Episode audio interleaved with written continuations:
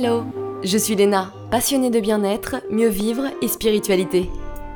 J'ai créé ce podcast pour faire connaître au plus grand nombre des méthodes alternatives pour aller mieux, que ce soit physiquement ou mentalement. Quel que soit votre problème, quelles que soient vos croyances, restons ouverts, restons curieux et testons.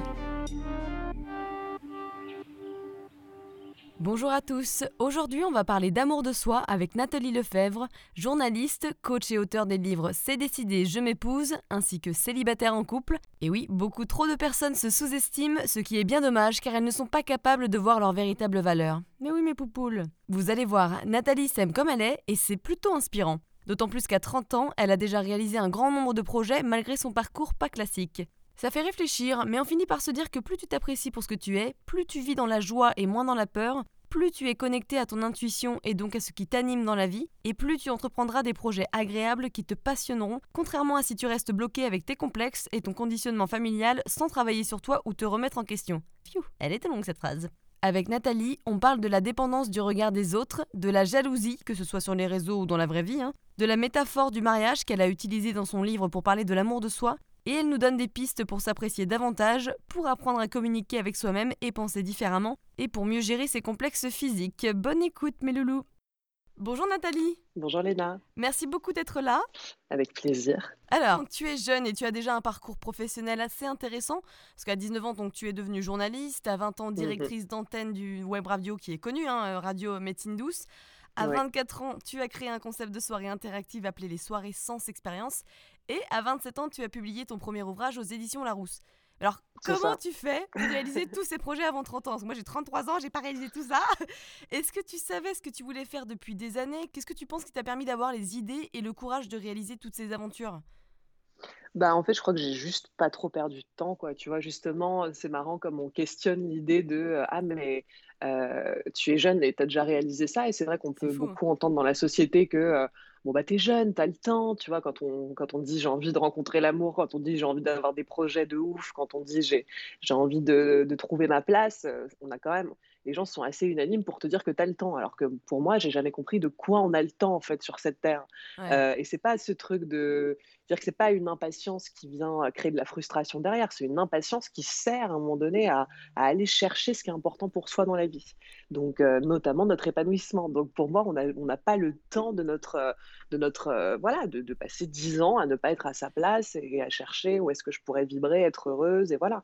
Donc chez moi, c'est peut-être juste une grande capacité de vie, tu vois, et puis derrière, moi je pense que quand on a des projets qui se mettent à venir en nous, on a souvent, je pense, tout le package pour les réaliser, c'est-à-dire qu'on peut dire de moi que je suis quelqu'un de courageuse, mais je ne pense pas plus que quelqu'un d'autre. C'est juste que mes projets, à un moment, ils me portaient tellement que j'ai eu peur, j'ai tremblé, mais j'y suis allée quand même. Est-ce que tu avais une idée précise et c'est ça qui t'a fait aussi avancer?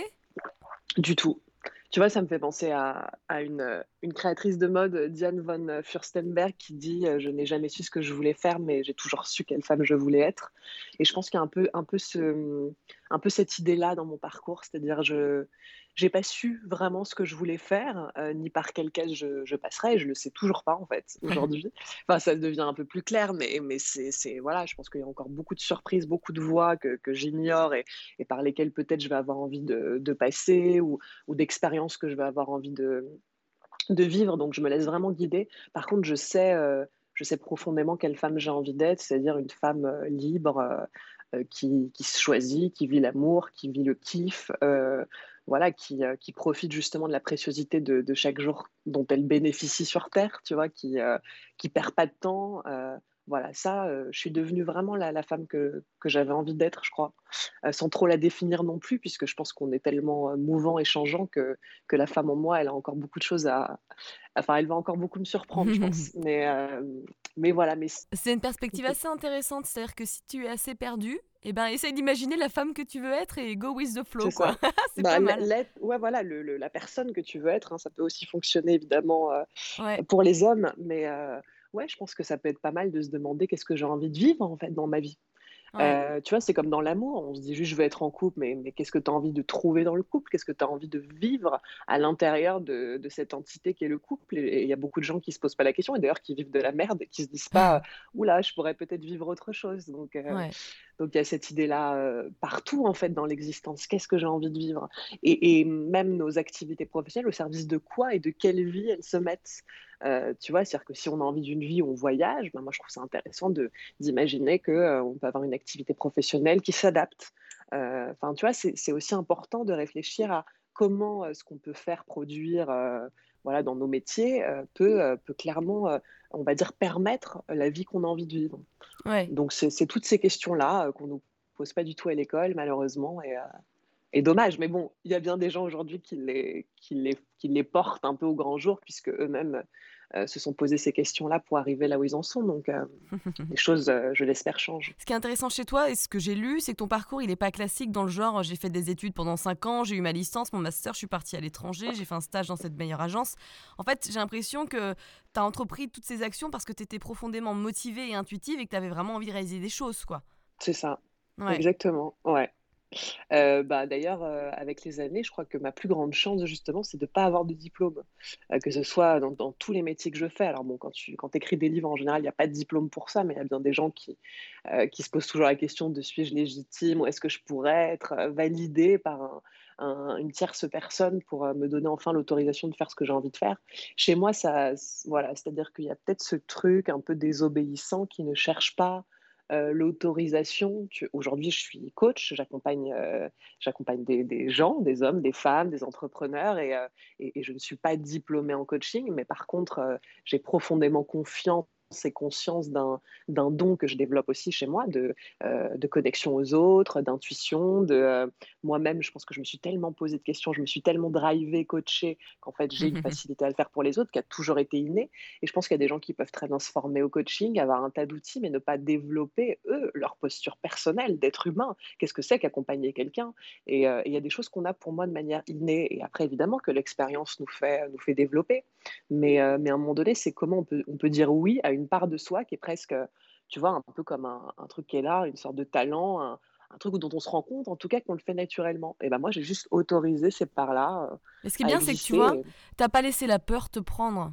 Non. C'est-à-dire qu'il y a plein de gens, je pense, qui vont se dire non mais attends, oui, j'aimerais bien faire ça, mais je suis trop nulle, j'ai jamais fait, j'ai pas d'expérience. Alors que toi, t'as tenté, quitte à rater, mais au moins tu as tenté. Et je pense que c'est ça que les gens ont besoin de faire maintenant. Déjà, tu vois, c'est vrai qu'on rate jamais, ça reste qu'un jugement sur soi, ça. Ouais. C'est vraiment, tu vois, il faut replacer tout ce qu'on se raconte depuis toujours dans nos têtes, c'est-à-dire j'ai réussi, j'ai raté. En fait, on rate absolument jamais. C'est toujours des expériences qui nous forgent. Et je crois que les gens ont vraiment ce jugement intérieur, tu vois. De se dire, parce que c'est comme ça, on nous éduque dans quelque chose de très binaire. T'as réussi, t'as raté, t'es diplômé, pas diplômé, tu vois, c'est noir ou blanc, c'est chiant cette vie où c'est clair. Les gens sont tellement rangés à des endroits, tu vois, et on n'est pas plus l'expression de notre singularité, en fait. Donc, je crois que j'apporte une voix du milieu sur pas mal de choses.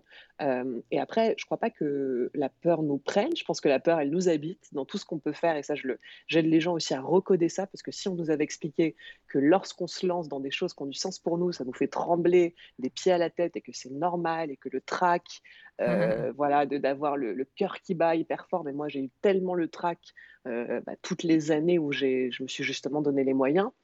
Je sais que je libère beaucoup de gens en les aidant à recoder ce que ça peut signifier, parce que avoir peur, c'est pas rester là où t'es, en fait, c'est justement te dire waouh, ok, là il y a un truc, c'est que derrière je vais passer vers un endroit assez magique. Et moi, je trouve que derrière nos peurs, il y a vraiment quelque chose d'incroyable. C'est que cette sensation, elle finit par être agréable parce que ça veut dire que tu te bouges les fesses et que tu es dans une bonne direction aussi, souvent. Ouais. Alors, tu as écrit « C'est décidé, je m'épouse ». J'adore ce titre car il parle beaucoup, ou en tout cas, il me parle beaucoup. C'est-à-dire que j'ai toujours eu un peu de mal à m'accepter, pourtant je vis avec moi-même. Et c'est vrai que je trouve ça tellement dommage qu'on ne soit pas éduqué à avoir plus de confiance en nous et à s'accepter davantage. D'ailleurs, c'est plutôt l'inverse qui se passe en ce moment avec les femmes parfaites sur Instagram, les mannequins, les actrices. On n'en peut plus. Qu'est-ce qui t'a donné envie d'écrire ce livre? Eh bien, moi, la fulgurance que cette décision ou cette prise de conscience, enfin les deux en même temps, tout ce qu'elles ont changé dans ma vie, en fait, et à quel point le jour où je me suis dit oui tu vois, symboliquement. Pas en robe blanche, pas en commandant chez mon pâtissier du coin, tu vois, une pièce montée. Parce que je sais qu'il y a aussi des gens, et je trouve que c'est tout ce qui peut être un peu instrumentalisé après. C'est-à-dire que quand on parle de s'épouser soi-même, non, je n'ai pas fait une cérémonie avec moi-même pour célébrer ça. C'est quelque chose d'éminemment symbolique et de voilà, c'est une métaphore pour dire à un moment donné comment tu fais alliance avec la personne avec laquelle tu vis au quotidien, donc toi-même, et avec la vie que tu es en train de mener. Et pour moi, c'est ça. Et un jour, j'ai vraiment compris que c'était ça dans ma vie. L'étape suivante, en fait, c'était de comprendre qu'il fallait me dire oui, en fait, mais un grand oui. Alors, je ne m'étais pas forcément dit non jusqu'alors, mais il y avait des endroits en moi où je ne me disais pas encore oui totalement. Et ça a changé tellement de choses dans ma perception de moi-même, dans la vie quotidienne que je menais, dans l'écrin, en fait, que je me suis offert à partir de ça. Et qu'est-ce qui changeait concrètement ? Parce que tu vois, il y a des gens qui vont se dire oui d'ailleurs, et puis le lendemain, en fin de compte, ils n'auront pas vraiment appris, ils vont pas respecter cette promesse, et ils vont finalement avoir des comportements qui veulent dire non. Alors, c'est l'évidence qu'en fait, c'est là la base de tout. C'est-à-dire que si tu t'offres pas... Alors moi, je crois que l'évidence, c'est quelque chose qui nous fait bouger, mais pas l'évidence mentale, tu sais. C'est la grande différence pour beaucoup de gens qui s'intéressent au développement personnel et qui ont compris énormément de choses mentalement. Je pense qu'aujourd'hui, d'ailleurs, il y aurait des choses à dire sur ce sujet-là, parce que y a vraiment une différence entre... se dire oui dans notre tête, donc intellectuellement, par exemple des gens qui achètent mon livre qui se disent « elle a tout à fait raison, c'est très intelligent, je vais me dire oui ». Mais en fait, c'est pas incarné, tu vois, c'est pas dans la chair, c'est pas cet endroit où tout d'un coup t'as le cœur qui s'ouvre, t'as le ventre qui te... T'as des choses qui se passent dans tes cellules, en fait, et c'est ça le changement. Le changement, c'est pas dans la tête, le changement, c'est... Pour moi, aujourd'hui, je l'ai vraiment compris et je le ressens comme ça, c'est dans le corps que ça vient. Et il faut que ça nous prenne à un endroit du corps, sinon... évidemment que le lendemain, c'est une décision intellectuelle, tu sais, c'est comme les bonnes résolutions à chaque année, après le nouvel an, on a la gueule de bois, pas possible, tu vois, le premier, on dit ok, je vais faire des résolutions, mais ça reste des choses mentales. C'est, à un moment donné, cette révélation en nous, c'est de se dire, mais en fait, avec toute l'évidence du monde, mais si moi-même, je ne m'offre pas la meilleure des vies, mais qui le fera, en fait? Qui va jouer ce rôle à ma place? Mais personne. Surtout que vous faites fausse route à imaginer que quelqu'un d'autre doit gérer ça pour vous. Absolument personne n'est détenteur de ça et responsable de votre épanouissement, de votre bonheur. Et puis en plus de ça, le jour où vous allez devenir responsable profondément de ce qui vous habite, de ce que vous faites vivre à vous, mais vous offrez après, derrière, quelque chose de tellement plus beau aux gens qui croisent votre chemin, puisque vous ne leur faites pas vivre la résistance, la frustration, le jugement, vous leur offrez quelque chose de beau, quoi. Et moi, les gens, à mon contact, ils me disent « je me sens bien, je me sens en confiance quand je passe un moment avec toi, voilà, derrière, je sens que ça m'a nourri, en fait, dans ma relation à moi ». Et c'est ça qu'on offre aux gens qui croisent notre chemin, c'est ce qu'on se fait vivre à soi. Donc moi, je me fais vivre la meilleure des vies, je suis hyper cool avec moi, je me kiffe, j'adore vivre dans la peau et le corps de la femme que je suis, et ça se sent et ça fait du bien aux autres aussi, tu vois. Donc c'est je pense que ça peut impressionner, voilà. Tu sais, on a tellement pas l'habitude. C'est vrai, hein. Non mais c'est vrai, hein. Mais d'ailleurs, ce qui est dommage, et ça me fait penser à ce que tu dis, et d'ailleurs je trouve ça dingue quand on y pense, c'est qu'on attend tellement du regard des autres, on attend qu'ils nous valident, qu'ils nous reconnaissent, en fait, qu'ils reconnaissent notre valeur, et du coup on est forcément déçus, on s'écoute pas, alors qu'en même temps on ne se connaît pas vraiment et on n'est pas éduqué pour ça, on nous éduque plutôt à se divertir d'ailleurs qu'à creuser à l'intérieur, et c'est vraiment dommage. Mais le regard des autres, c'est quand même tellement aussi là d'où l'on vient, puisque le regard des autres qui sont par exemple nos parents a été déterminant dans notre construction. Donc tu vois, c'est normal aussi que dans nos schémas, à un moment donné, le regard des autres, pourquoi ça a tant de place? Pourquoi on a tant peur, entre guillemets, de ce que va penser l'autre? Parce que ça, c'est pareil, c'est tous les gens qui vont me dire « moi, je fais pas parce que j'ai peur du regard des autres ». Mais le regard des autres, c'est un truc abstrait. Le regard des autres se base aussi à minima sur ce que moi, je regarde de moi. Tu vois, je suis persuadée que les gens... quelque part, parfois, ils viennent pointer le doigt sur quelque chose de toi parce que toi-même, tu te demandais est-ce que c'est juste, est-ce que c'est bien. Moi, je remarque que je n'ai pas du tout de critiques ou de gens virulents vis-à-vis de moi parce que je suis juste bien, en fait, totalement avec ce que je fais et en totale confiance. C'est-à-dire que je ne suis pas en train de prétendre que ce que je fais est parfait, que je suis le modèle absolu de tout ce qu'il faut. Tu vois, il n'y a pas de prétention dans ma démarche, il y a juste... voilà ce que je suis, voilà ce que je vous offre. Et je sais que cette moi, je suis dénuée aujourd'hui de crainte de ce que l'autre va penser, parce que je sais que l'autre, son avis se base aussi sur ce que moi, je vibre, entre guillemets. Tu vois, et si l'autre, à un moment donné, il pointe le doigt sur un aspect, c'est parce que moi-même, encore une fois, je résiste peut-être à me demander... est-ce que c'est bien? Est-ce que je suis tout à fait à ma place? Est-ce que... Voilà, donc c'est quelque part un leurre déjà sur le regard des autres, mais voilà, on a vécu avec quatre yeux, bon, tout dépend de si on a grandi avec nos deux parents, mais en tout cas en général, voilà, avec une entité familiale qui a posé un regard sur nous, qui nous a fait aussi devenir qui l'on est, introjecter tel ou tel fonctionnement, se raconter ça de nous. Tu vois, moi, j'ai été élevée, ma mère m'a toujours dit de moi que j'étais une énorme bordélique, hein, et que récemment, je me suis dit, mais en fait, c'est comme tout, si on enferme quelqu'un à lui répéter toujours quelque chose de lui, est-ce que ça lui permet à un moment donné de s'extirper de cette vérité sur lui-même? Et moi, j'ai décidé qu'en fait, bah non, j'allais pas être cette bordélique, entre guillemets, qu'on avait projeté que je serais. Et donc, du coup, j'ai juste vu que déjà d'enlever ça, tu vois, ça faisait que il n'y a pas de... Voilà, je pense qu'on se fait enfermer aussi dans des visions qu'on peut avoir de nous. Et nos parents ont projeté bah, aussi, évidemment, tout ce qu'ils sont eux, tout leur vécu, toutes leurs expériences, toutes leurs peurs. Voilà, enfin, on est la résultante directe d'eux, mais à tous les niveaux, dans leur joie, dans leur peine, dans leur frustration. Et donc, c'est vrai qu'il y a une manière de se détacher du regard des autres qui est celle aussi de se détacher des préceptes, des croyances, de l'environnement familial et l'héritage qu'on a reçu. Tu vois, ça aide beaucoup, je pense, même globalement, pour faire cette démarche de plus en plus, de se dire, OK, le regard des autres ne va pas régir ma vie. Le premier regard des autres avec lequel il faut se délester, c'est vraiment celui de nos parents. Donc, je crois qu'il y a un gros travail à faire. Il y a un chemin à faire.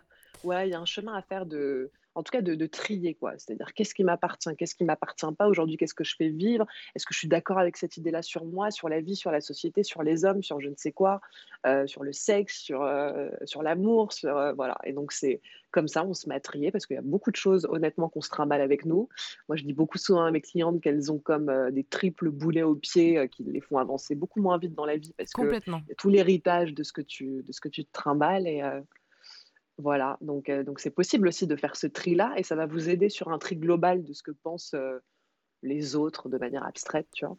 Mais c'est vrai qu'il y a un point que tu soulèves et que je trouve intéressant, c'est qu'on n'a plus le droit de dire qu'on s'aime ouvertement. On va paraître très pédant, égoïste, tu sais, alors que c'est le contraire en fait. C'est super, moi je trouve, de s'apprécier. Alors bien sûr, il y a une juste mesure, il y a un équilibre, mais c'est un peu dommage de pas être peut-être pas assez égoïste, tu vois ce que je veux dire ? Bah, de toute façon, tu sais, j'ai envie de te dire, les gens qui soi-disant donnent entre guillemets tout ce qu'ils ont, c'est-à-dire sans penser à eux aussi, parce que tu sais, il y a dans l'égoïsme une forme qui est quand même salvatrice, qui est un égoïsme éclairé. À un moment donné, il faut comprendre que si je continue de donner aux autres quelque chose que je ne me donne pas à moi, c'est-à-dire par exemple du temps, si je donne du temps aux autres, c'est-à-dire que quand j'ai 5 minutes pour moi, il y a une amie qui m'appelle, je vais pas bien, ah ok, je te donne le temps en fait, que là où là je pouvais souffler, boire mon café, aller faire un tour, etc. Ça s'appelle le sacrifice, et les gens qui se sacrifient ne sont pas des gens qui font du bien à cette société ni à cette humanité. Ça fait des gens qui ont l'impression à un moment donné de ne plus savoir qui ils sont, puisqu'ils sont complètement des espèces de supports qui répondent aux désirs des autres. Ce n'est pas utile dans notre société, ça. On préfère des gens qui à un moment donné se respectent à minima pour justement se donner à eux-mêmes ce dont ils ont besoin. Donc je crois quand même que ça tend profondément à changer, hein, cette idée-là de ne pas... En plus, ça crée de la dette, tu vois, parce que tu peux très bien, alors je pense à plein de femmes qui peuvent se dire, ah bah non, mais moi je fais tout pour mon mari, voilà, mais à un moment donné, tu finis par lui en vouloir d'une manière ou d'une autre. Donc ne fais pas tout pour les autres, parce que ne crois pas que c'est gratuit non plus. Les gens qui font tout pour les autres ne font pas ça gratuitement, c'est faux. Ils le font pour être aimés, pour être reconnus, ouais, pour ne pas être abandonnés, ce n'est pas gratuit. Donc je crois que quand on est bien dans sa peau, on donne quelque chose de bien plus gratuit aux autres, qui n'attend pas justement des réflexes de survie. Donc tu donnes en fait avec beaucoup plus de justesse à l'être humain en face de toi quand ça ne se base pas sur un sacrifice ou une dette quelque part que tu es en train d'engranger avec cette personne. Donc les choses se replacent. On ne se demande jamais si on aime trop ou pas assez nos enfants, nos amis, la personne qui partage notre vie, tu vois. Je me suis jamais demandé si j'aimais trop mon mari ou pas assez, tu vois, je l'aime tout simplement. Donc, il n'y a pas de trop, pas assez non plus avec soi. Il ne faut pas avoir peur de... L'amour, c'est l'amour, en fait, tu vois. Quand tu t'aimes, tu t'aimes. Il n'y a pas de trop, pas assez, c'est que tu t'aimes, point barre. Et tu ne te demandes pas, est-ce que ma meilleure amie, je l'ai trop aimée cette fois-ci ou je ne l'ai pas assez? Bah non, tu l'as aimée, c'est tout. Et voilà, donc je pense que cette question-là du trop, pas assez... Tu vois, c'est un peu à en tout cas à comparer avec l'amour qu'on a pour les autres, où en général c'est de l'amour, c'est tout point barre, tu vois, il n'y a pas de question de quantité là-dedans. Et donc là, on a parlé effectivement du sacrifice que l'on peut avoir parce qu'on n'a pas assez confiance en soi. Et je pense aussi à certains blocages comme la jalousie, que ce soit de la jalousie de la beauté d'une autre, d'une carrière d'une autre, d'un mec d'une autre, bref, de quelque chose que l'on n'a pas. Comment on peut gérer ça avec plus de sérénité ? Parce que ça nous renvoie directement à notre mal-être et on a du mal à s'en sortir. Alors la jalousie, pour moi, c'est vraiment un moment où tu manques de toi. C'est-à-dire qu'en fait, dans ta vie... au lieu de te tourner vers toi-même et te demander « Ok, là, il y a quelque chose que je ne fais pas vivre et qui me... » et que j'ai... Voilà, il y a comme un appel, un désir derrière. Eh bien, je préfère regarder les autres, me sentir envieuse ou jalouse de la beauté d'une... parce que la beauté de quelqu'un peut quelque part renforcer la nôtre aussi, tu vois. On peut en regardant la beauté, je ne sais pas, autour de soi... sentir encore plus de beauté en soi, ça peut au contraire exalter quelque chose en nous. Mais là, les gens l'utilisent pour se comparer et se sentir inférieur. Donc c'est, en tout cas, j'en ai parlé dans mon deuxième livre, je dirais vraiment, être jaloux, c'est manquer de soi-même, c'est-à-dire à un moment donné, ça veut dire je ne me suis pas rencontrée, je ne fais pas vivre en moi ce qui est important, ce qui a du sens, voilà, ce qui peut m'animer profondément et qui m'empêchera à un moment donné d'être toujours tournée vers les autres, mais beaucoup plus tournée vers moi et ce qui est important pour moi. Donc je dirais ça, je dirais que... parce que, encore une fois, dans une ère où, en effet, avec l'image, les réseaux sociaux, il y a beaucoup de gens qui incarnent plein de choses, mais je veux dire, déjà, on ne voit qu'un prisme de leur vie. Donc c'est-à-dire que qui sommes-nous pour être jaloux juste de voir qu'en fait, elle reçoit des sacs Chanel et du maquillage Sephora, tu vois, par milliers. Enfin bon, on ne voit que ça. Est-ce que ça... Moi, ça, déjà, ça ne me fait pas tant rêver que ça. Je ne me dis pas que c'est, tu vois, l'objectif ultime de ma vie sur Terre, quoi, de recevoir des bagages entiers avec du maquillage Sephora. Enfin, je préfère avoir de l'argent et m'offrir ce qui compte pour moi que...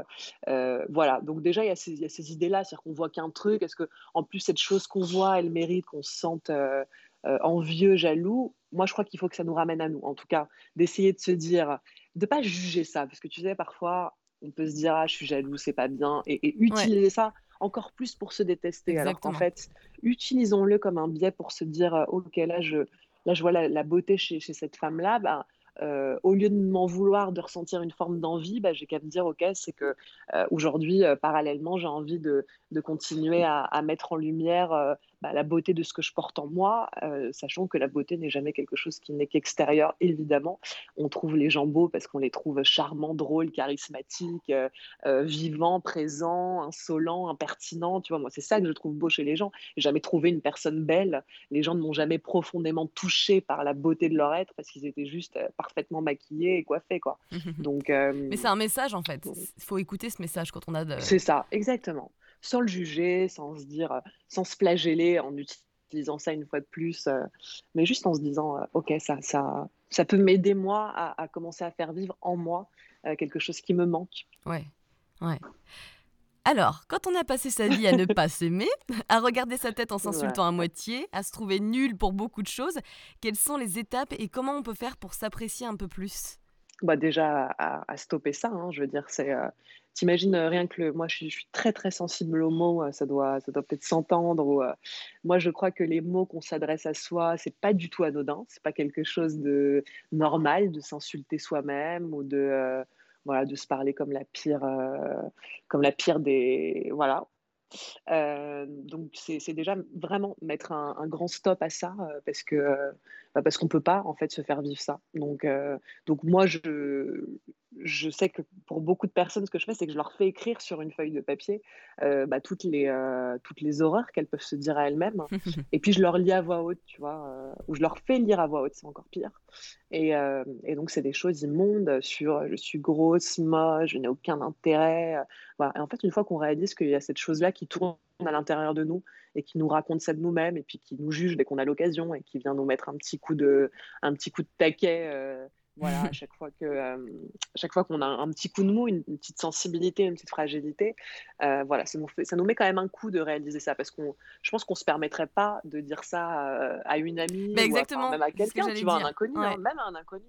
Je veux dire, raconter des choses aussi immondes. Donc c'est déjà ça, c'est stopper, en fait, c'est se dire, mais attends, mais qu'est-ce que je me fais vivre dans le langage que j'emploie avec moi, en fait? Qu'est-ce que je me raconte? Donc peut-être écrivez-le sur une feuille de papier pour en prendre encore plus conscience, c'est-à-dire vous dire, mais waouh, la violence en fait des propos que je peux employer avec moi-même.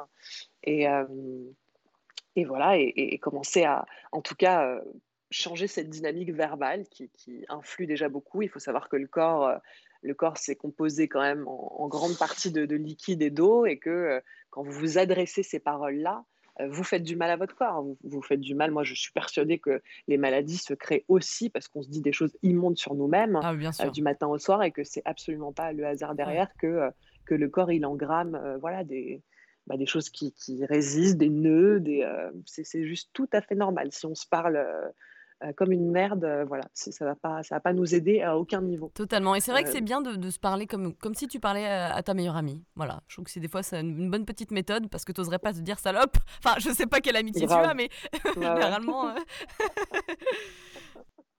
Ouais.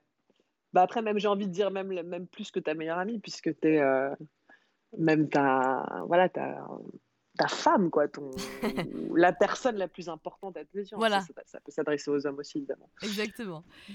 Pourquoi tu as utilisé la métaphore du mariage pour parler de l'amour de soi?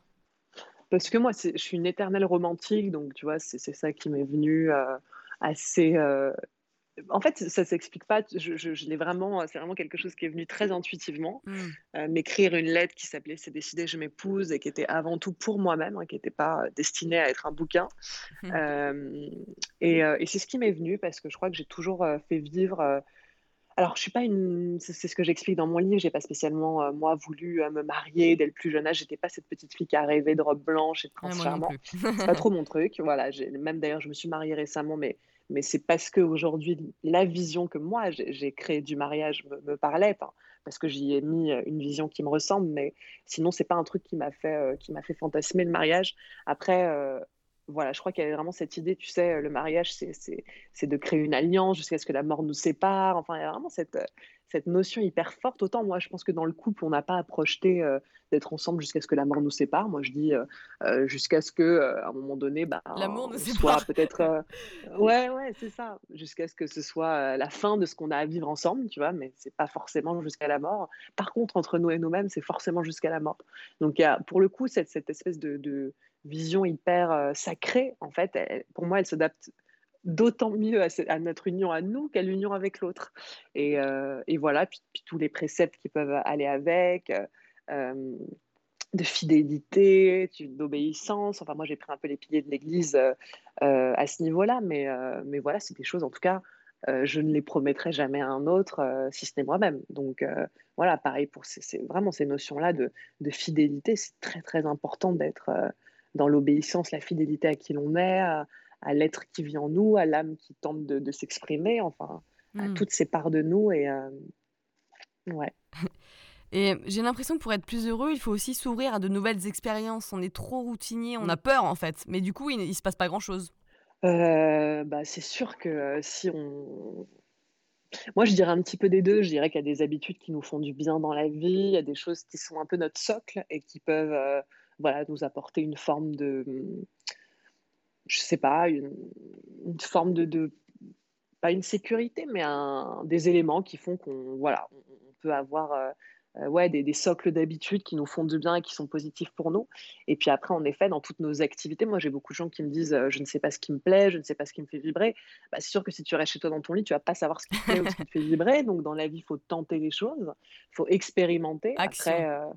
Voilà, c'est pas forcément aller sauter en parachute le matin, courir un marathon l'après-midi, et j'en sais rien de ce qu'on peut faire le soir. Mais c'est à un moment donné, on sent qu'il y a des envies, des petites choses qui nous appellent, des projets qui pourraient faire battre notre cœur. C'est justement de ne pas les considérer comme des petites choses futiles. Tu vois, pas dignes d'être écoutées, mais non, mais au contraire, je crois qu'il faut vraiment écouter, entendre ce qui joue à l'intérieur de nous. Pareil, on n'a pas été habitué, on n'a pas été éduqué à écouter quand nos rêves, nos projets. Alors, le mot rêve, tout de suite, il fait un peu énorme, mais les désirs qui s'expriment à l'intérieur de nous, tu vois, le désir d'avoir envie d'écrire, de chanter, de faire de la musique, d'aimer l'acting, j'en sais rien, tous les désirs à l'intérieur de nous. On est éduqué à dire, bon bah ok, t'es bien mignon avec tes rêves, mais s'il te plaît, sois raisonnable. Tu vois, moi j'ai un mot que je déteste vraiment dans le vocabulaire français. Pourtant, j'en déteste pas beaucoup, mais le mot raisonnable, il me crispe au plus haut point. Voilà, c'est vraiment le côté raison. Il faut écouter la raison, mais le cœur est bien plus intelligent et pertinent que la raison. Donc, c'est vraiment ça, faire battre le cœur. Je trouve que quand tu fais vraiment une activité qui te plaît, tu le reconnais parce que ton cœur, il bat. Tu sens quelque chose, il y a une excitation, une chimie, quoi. Il se passe un truc. C'est clair. Et ça peut être des choses minimes comme des choses un peu plus grandes. Quoi. Bien sûr. Voilà, c'est des petits et des grands pas. Des petits désirs, des grands désirs, des projets de toutes sortes en fait, mais c'est commencer à développer ce muscle où on s'autorise en fait à aller vers ce qui nous attire en fait. Complètement. Suis ton cœur, hein, comme on dit d'ailleurs. Follow your heart. Et par rapport au complexe physique, comment on peut gérer ce complexe ? Parce qu'effectivement, on peut travailler pour s'accepter plus, mais il y a des complexes physiques qu'on a du mal, tu vois, à gérer. Bah, déjà, tu peux très bien. Alors, s'accepter plus, ça peut inclure l'idée que tu n'aurais pas... par exemple, moi, je pense que chacun peut avoir envie, peut souhaiter vouloir changer physiquement. Par exemple, tu peux te dire, bon, bah, voilà, j'ai vécu une grossesse, ou j'ai eu un truc dans ma vie, ou j'ai pris du poids, j'aimerais retrouver mon corps, etc. Mais tu peux faire toute cette démarche de reprendre ton poids en main, ou aussi avec amour. Enfin, je veux dire, tu es obligé de te haïr du début à la fin, en fait, en faisant ce processus-là. Donc, c'est ça. C'est-à-dire que moi, ce que je dis aux gens, c'est que vous pouvez très bien décider qu'à un moment donné, moi, les gens me disent, qu'est-ce que tu penses ? Moi, j'aimerais refaire mes seins. Je dis, mais tu fais ce que tu veux dans la vie. C'est juste qu'en fait, tes seins, c'est pas ça qui va t'apporter l'amour. C'est pas un peu plus de seins qui va faire que tu vas t'aimer, en fait. Ça, c'est un leurre. Mais par contre, si demain, tu as envie d'avoir plus de poitrine, si tu as envie de perdre du poids, si tu as envie de te muscler plus, si tu as envie... Tu peux très bien juste t'aimer aussi tel que tu es et puis t'accompagner à justement peut-être aller vers une transformation physique, mais qui pour moi d'ailleurs ne va pas transformer profondément l'être que tu es. Non. Tu vois, là, on parle beaucoup, les complexes. Le truc, c'est que c'est beaucoup basé... sur notre aspect extérieur. Et donc, il y a des gens qui se rendent la vie impossible parce qu'elles ont de la cellulite, parce qu'ils ont une brioche, enfin, un petit peu de ventre, ou beaucoup d'ailleurs. Enfin, il y a vraiment beaucoup de gens qui, quelque part, utilisent ça aussi pour se haïr. Alors que, je le disais tout à l'heure, c'est pas du tout pour faire un espèce de discours un peu...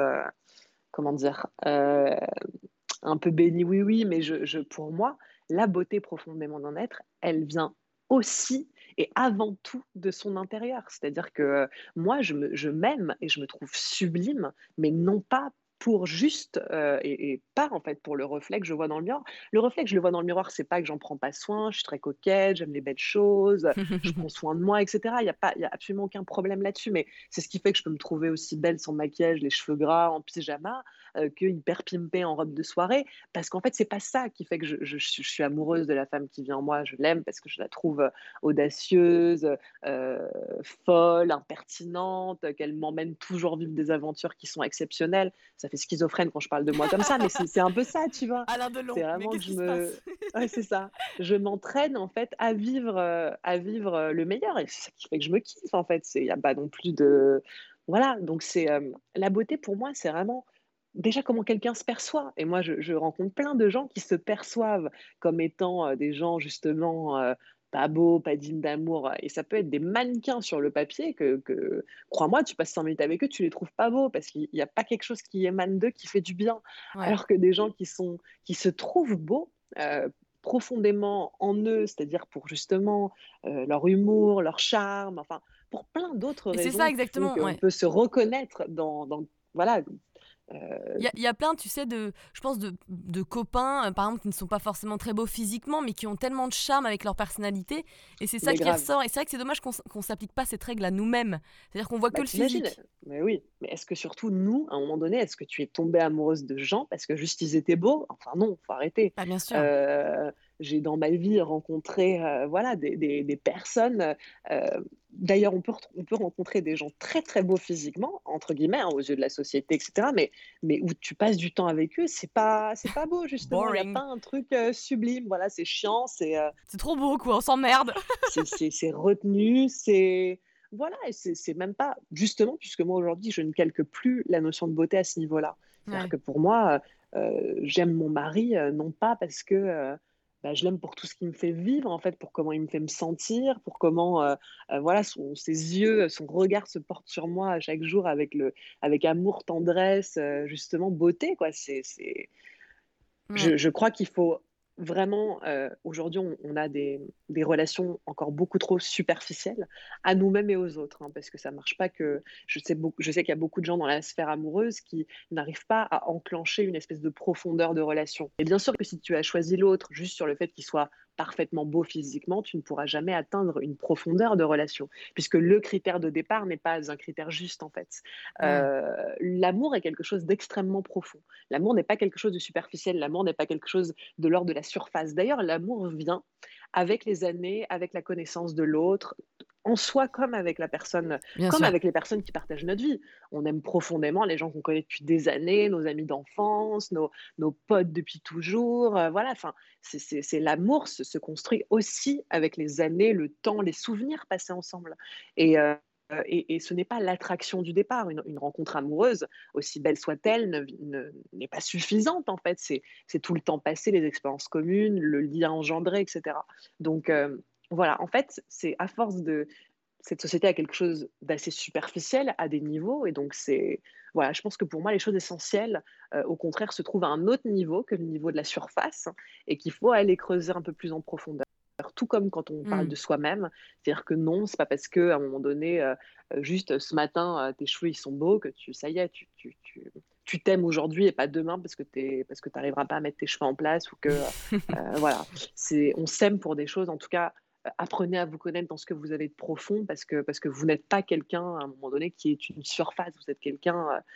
Il y a des choses extrêmement profondes en vous et c'est ça qui est intéressant d'aller rencontrer. Ouais, totalement. Et je repense à un truc que tu as dit tout à l'heure, je trouve que c'est pas parce que tu as fait ton travail personnel que tu vas être heureuse toute ta vie et que c'est l'extase tous les jours, parce qu'il y a des jours, on n'est pas bien, faut se permettre le temps de continuer d'avancer et d'évoluer, c'est comme un couple en fait, il faut l'entretenir quoi. C'est ça, alors moi j'ai écrit dans mon premier livre qu'on pouvait avoir des scènes de ménage avec soi. Aujourd'hui, je reviendrai un petit peu là-dessus parce que je sens aussi que dans ma vie, j'ai été cette femme qui était en dents de scie, qui pouvait être encore émotionnellement un jour bien, un jour pas bien. Ouais. Aujourd'hui, plus du tout, vraiment quasiment plus du tout. Et je sens aussi que ça, c'est optionnel. C'est-à-dire que j'ai pris des décisions dans ma vie. Je pense que j'étais avant encore en dents de scie parce qu'il y avait des décisions à prendre dans mon existence. Par exemple, tu vois, actuellement, là, je te parle en face d'une forêt avec la rivière juste en bas de chez moi qui coule. Et donc maintenant, je vis dans la nature alors que j'étais une parisienne de naissance et en fait je sais que par exemple la décision de vivre aujourd'hui dans cet environnement là me bouleverse, tu vois, vraiment très très positivement. Je sais qu'il y avait des tensions encore qui pouvaient habiter en moi parce qu'il y avait des choses dans ma vie qui n'existaient pas encore aujourd'hui. Bien sûr, le fait d'être posée avec mon mari, d'avoir ce socle d'amour, puis en même temps de on va dire d'indépendance respective, tu vois, parce qu'on vit dans une grande maison, on a beaucoup d'espace chacun, on peut passer des journées entières sans se voir tellement la maison est grande et qu'on a vraiment des endroits pour nous, d'avoir trouvé cette espèce d'équilibre de vie. J'ai adoré, je suis toujours directrice de cette Radio Matindou, j'ai adoré la faire vivre pendant 10 ans, mais ces derniers temps, tu vois, c'est après avoir passé 10 ans à interviewer peut-être 5000, 6000 personnes, j'avais envie d'autre chose. Et je sais aussi que même si c'est un super projet, même si je suis actionnaire de ce... Aujourd'hui, en plus, j'ai des super associés avec moi. Aujourd'hui, je ne veux plus m'en occuper dans l'exécutif de ce qu'il y a à faire au quotidien parce que ça ne me fait plus vibrer. Pourtant, hier, j'écoutais sur la radio justement une de mes animatrices qui faisait une émission sur les travailleuses du sexe et je me disais, mais cette radio est extraordinaire, elle continue d'amener des... Voilà, je suis heureuse que cette radio existe et que j'ai pu la fonder et qu'elle puisse continuer de vivre et d'alimenter d'informations passionnantes beaucoup de gens.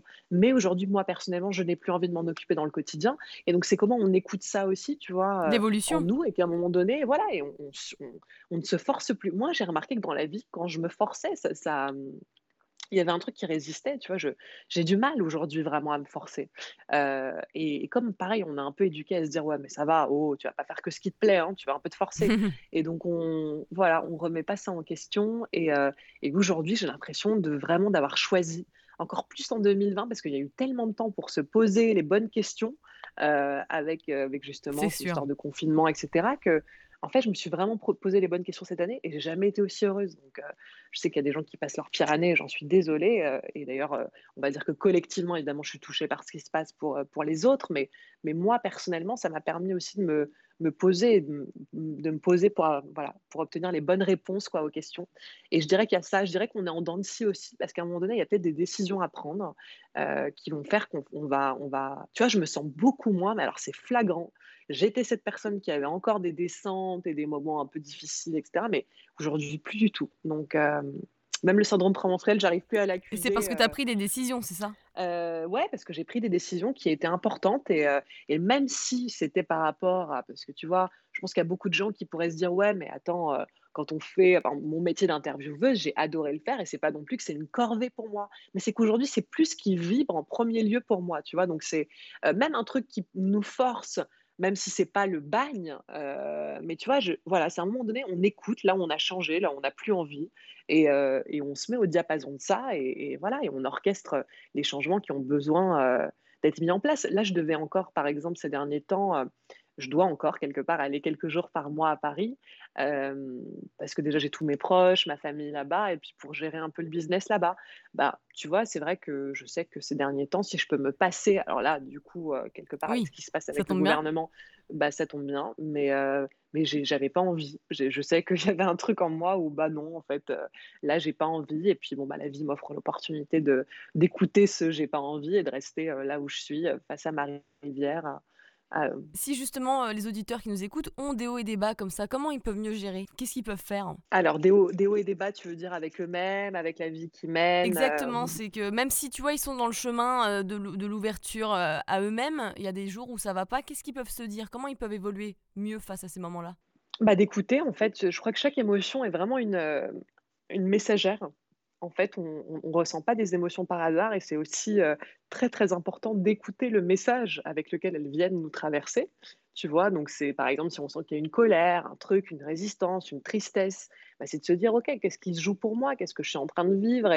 et voilà, qu'est-ce que ça raconte de moi, des choses que j'aimerais faire un peu évoluer Voilà, mais je crois que justement, c'est nos émotions sont vraiment là pour nous parler avec des messages concrets d'espace qu'on pourrait améliorer pour nous-mêmes, qu'on pourrait entendre, et les émotions ne sont pas juste malpropres et à mettre de côté parce que c'est, je sais pas, on va dire, aux yeux de la société, ouais, pas très admis, d'être en colère, d'être triste, d'être hyper joyeux. Enfin, tu vois, moi, je suis quelqu'un de très enthousiaste et...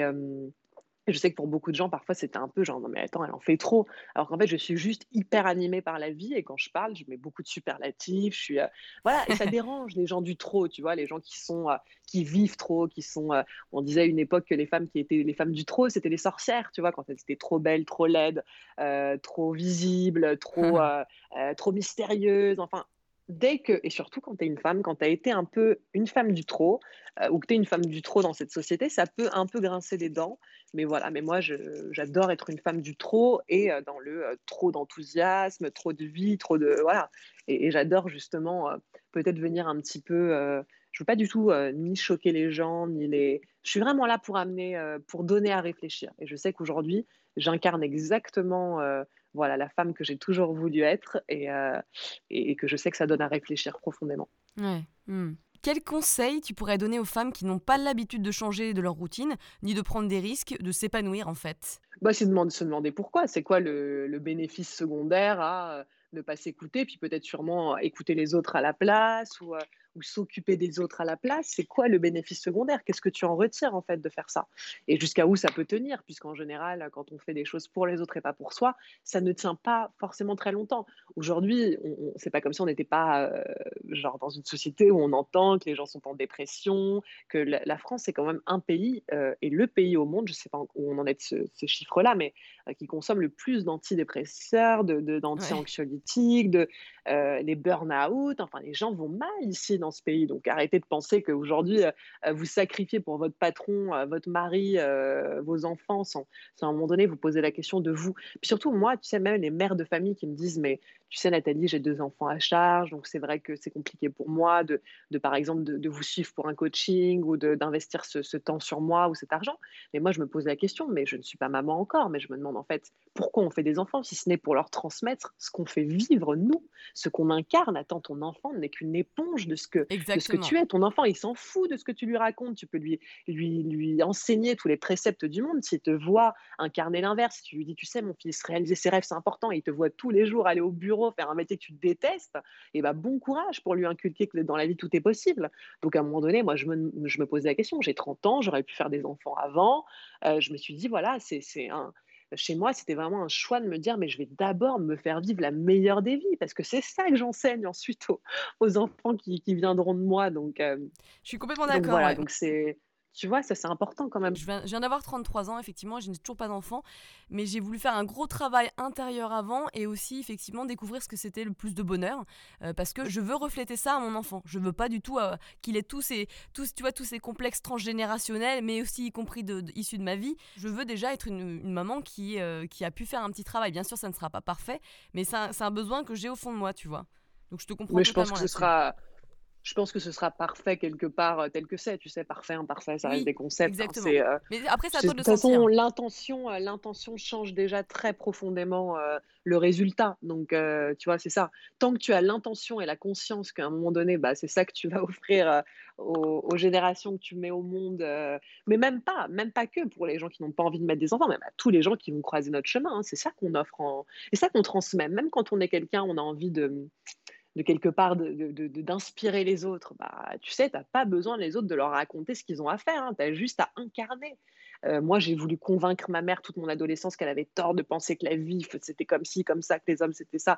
J'ai tellement hurlé sur ma mère, mais je me dis avec du recul, mais pourquoi ça n'a servi à rien ? J'ai bien plus enseigné à ma mère sur les 10 années, entre mes 20 ans et mes 30 ans, où j'ai quitté sa maison, où j'ai commencé à vivre toute seule, où j'ai eu toutes mes expériences, etc. Elle a bien plus appris de moi en me voyant faire que parce que j'ai pété des plombs toute mon adolescence, tu vois. Ouais, donc... Ouais. Donc aujourd'hui, je le comprends vraiment très très fortement que ça sert à rien. Et je sais que on nous dit beaucoup, bah oui, il faut incarner, c'est ça qui donne à réfléchir aux autres. Il faut pas vouloir convaincre. Mais ça reste quand même un peu là. On cherche toujours un peu à convaincre, tu vois. Et donc aujourd'hui, moi, j'essaie vraiment de me délester au maximum de ça pour me dire, mais ne perds pas de temps à avoir envie de défendre un point de vue. C'est en fait incarnons, voilà, je vais pas faire l'espèce de phrase à la Gandhi, même si c'est Gandhi qui nous a dit ça, il a raison, mais il faut porter en nous, en tout cas, on n'a pas à s'égosiller, à se fatiguer, à vouloir convaincre les autres, que ce soit nos parents, notre mari, nos enfants, enfin voilà, ils vont tous comprendre en nous voyant faire. Donc, c'est exactement franchement, ça. Faites, et vous verrez que vous aurez, voilà, ça va vous faire gagner du temps, et aux autres aussi.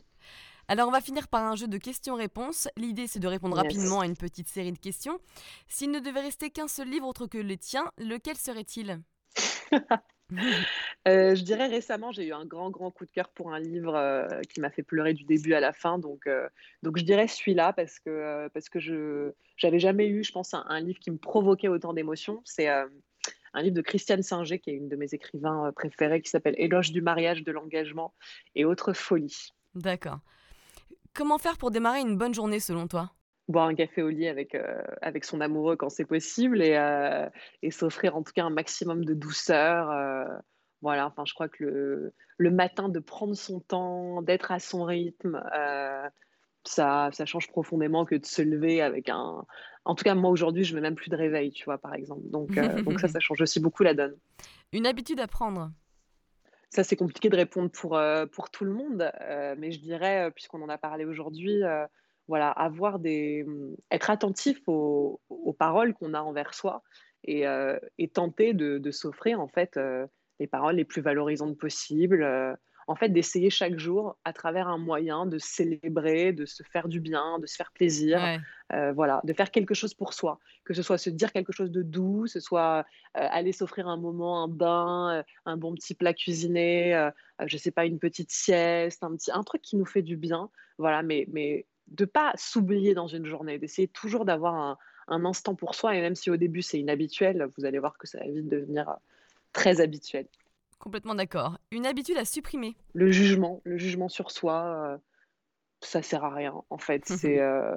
C'est-à-dire, encore une fois, on vit dans une société qui met les choses dans beaucoup de cases, notamment dans voilà, cette case du noir ou blanc, du bien ou mal. Et je dirais, arrêtez avec ces jugements binaires et stériles.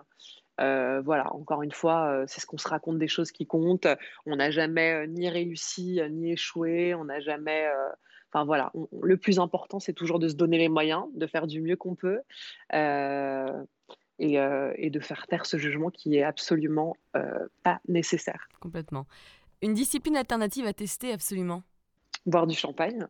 Je suis champenoise, alors je comprends totalement. Ah bah voilà.